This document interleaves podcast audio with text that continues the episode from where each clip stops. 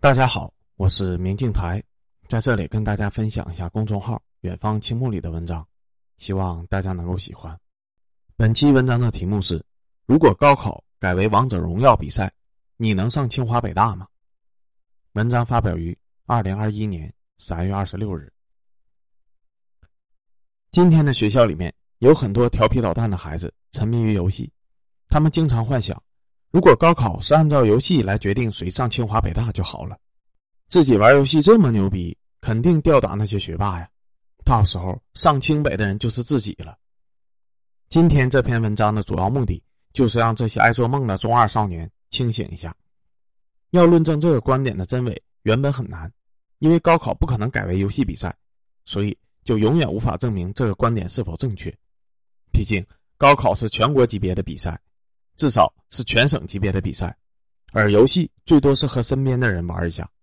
但近几年，很多的竞技类游戏都喜欢搞全网排名，这就导致摸清普通人的游戏水平成为了可能。目前，全国第一国民手游是《王者荣耀》，里面的玩家最多，所以我们就以《王者荣耀》举例子。中国游戏市场的总用户规模是五点二七亿。其中，王者荣耀在游戏市场中渗透率为百分之十七点三六，位居首位。游戏的玩家约为一个亿，一个亿的样品量足够体现一些东西了。当然，这一个亿包括所有的玩家，包括以前喜欢的现在不玩了，还有那种几个月登录一次的。这些不活跃的玩家根本就无法区分，而且玩游戏肯定不会像高考那么拼命，大部分都是休闲的。但是我们姑且按照一亿人去拼命玩王者荣耀好了。二零一七年，清华北大的录取人数合计为六千六百人，同期参与高考的人数约为一千万，而参与高考的人占同龄人的一半左右，因此，同龄人考取清华北大的概率是百分之零点零三，而九八五高校的录取率为十五万人，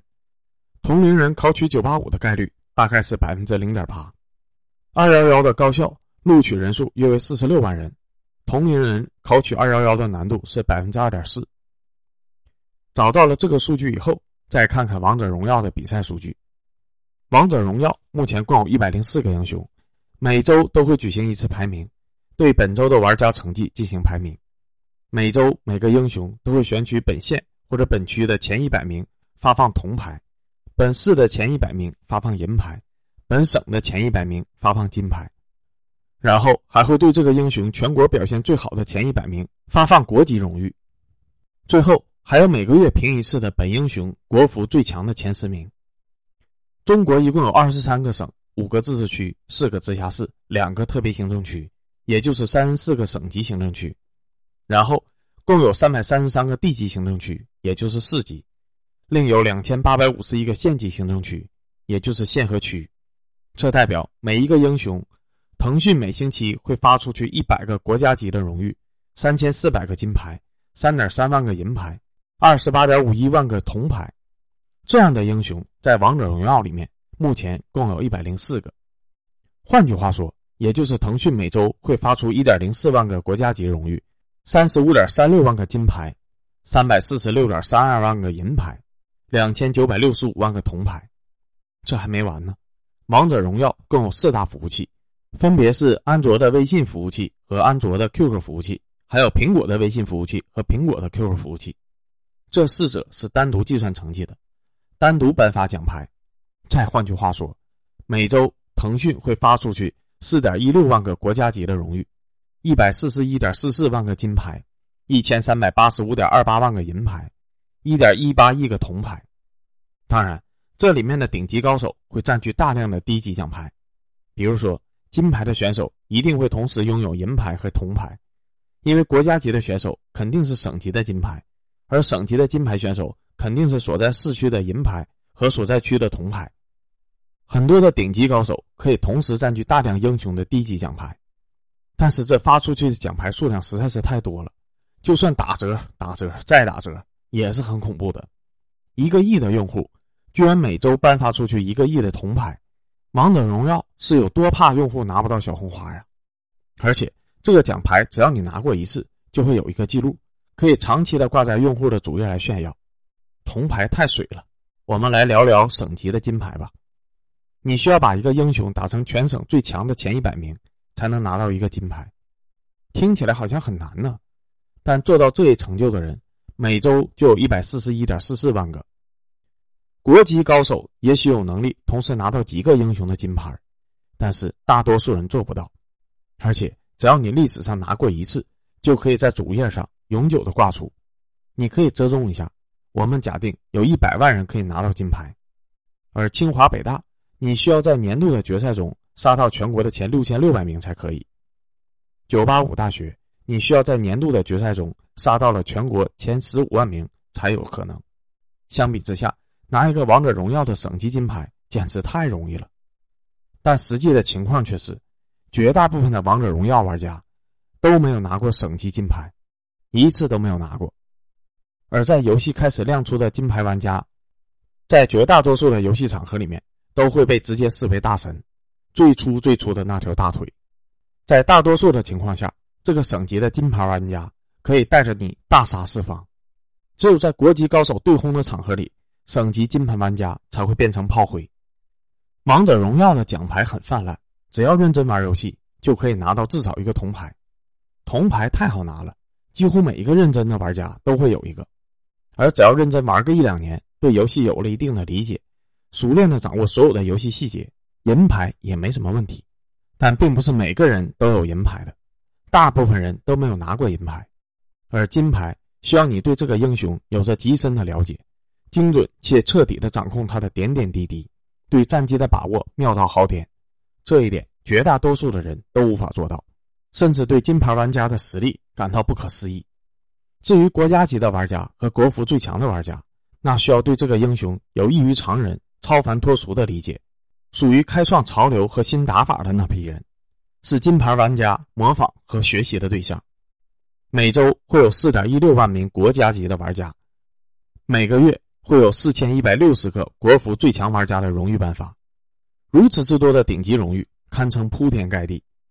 但很多人的朋友圈里面只有几个金牌玩家。拿到省级的金牌就足够在自己的朋友圈吹嘘了。至于国家级的玩家及以上，绝大多数的人朋友圈里面可能一个都没有。但实际上，国级玩家的数量以四万计，相当之庞大。而清华北大每年招收六千六百人，绝大多数人玩高考那是会拼命的，而绝大多数人玩游戏那只是休闲的，竞争烈度低了几十个档次，而且。玩游戏最黄金的年龄，其实就是在青少年时代的那五六年。年龄再大一点，你的手会慢慢的开始跟不上脑子，再后来可能脑子也跟不上了。在游戏领域，二十五岁步入中年，三十岁步入老年。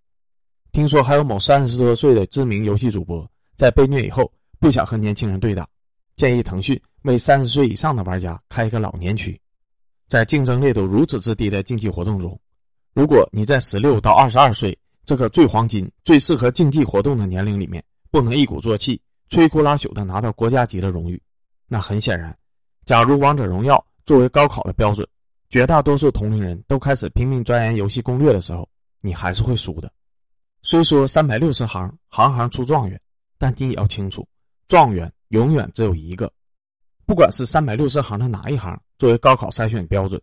都永远只会有最优秀的那批人上清华和北大，还有重点，因为高考是一个选拔性的考试，以选拔为主，需要的是相对优秀的人，而不是绝对优秀的人。一个高三毕业，哪怕考上了清华，也不会有什么能力，做不出什么成绩，承担不了什么重任，再聪明也最多就能当个学徒工。但只要他能证明自己比同龄人优秀，国家就认为这个人有潜力。有培养的价值，这就是选拔性考试的目的。不管是考游戏、考篮球、考台球，只要是选拔性的考试，就注定只有一小波人被上重点，不然就不能称之为选拔考试。之所以最后选择了高考，那是因为考的这些知识在后续的培养活动中是很有用的，选拔出来的苗子也是最适合学习后续的知识的。但即便是以打台球作为选拔的标准。选出台球最优秀的选手，到大学以后再重新教授数理化知识，你真的有把握打到前四的百名吗？前省的百名呢？假如所有的学生都疯狂打台球的话，哪怕从智力选拔改为体力选拔，清华北大的名额也只有六千六百个，也许是重新换了六千六百个人，但还是只有六千六百个。而如果依然是智力选拔考试，比如从考书本知识改为考棋类知识，或者半智力的选拔，比如说考打游戏，这六千六百个人里面，也许有三四千个还是会被选拔入清北。这一点很好证明，清北的学生毕业以后进入了各行各业，做什么工作的都有。当他们和其他人在社会这个大竞技场里面为了同一目标而搏杀拼命的时候，胜率是极其可怕的。不敢说清北必胜，清北毕业生也有失败的案例，而且还不少。九八五毕业生也有败于高中生的先例。但你非要让我二选一，必须压一个人胜，那我压清北，你随意。社会的运转规则是既定的，而且是无数能人和高手经过无数次的讨论决定出来的最优的规则。我们应该做的是在规则范围内努力增强自己，努力击败竞争对手，而不是受到一点点的挫折，然后就怨天尤人、自暴自弃，每天做梦幻想着自己凭空飞天。毅力和抗打击性本身也是高考选拔人才的一个维度。搞不到金牌，你至少先赢个银牌。至少比铜牌要强，你会为了钱拼命工作，你的竞争对手也会。如果你不好好学习，在学校里都无法击败你的竞争对手，你凭什么指望毕业以后到了社会里能够击败他们呢？凭白日做梦吗？在学校里，你会沉迷于打游戏而懈怠学习；在工作里，你就会沉迷于娱乐享受而懈怠工作。当年高考的选拔考虑的是方方面面的。智力和毅力都是决定你成绩的关键，同样也是决定你未来的工作成绩的关键。听我的，好好去学习，白日梦少做一点，自制力高一点，毅力和抗击打能力强一点，长大了之后你才不会后悔。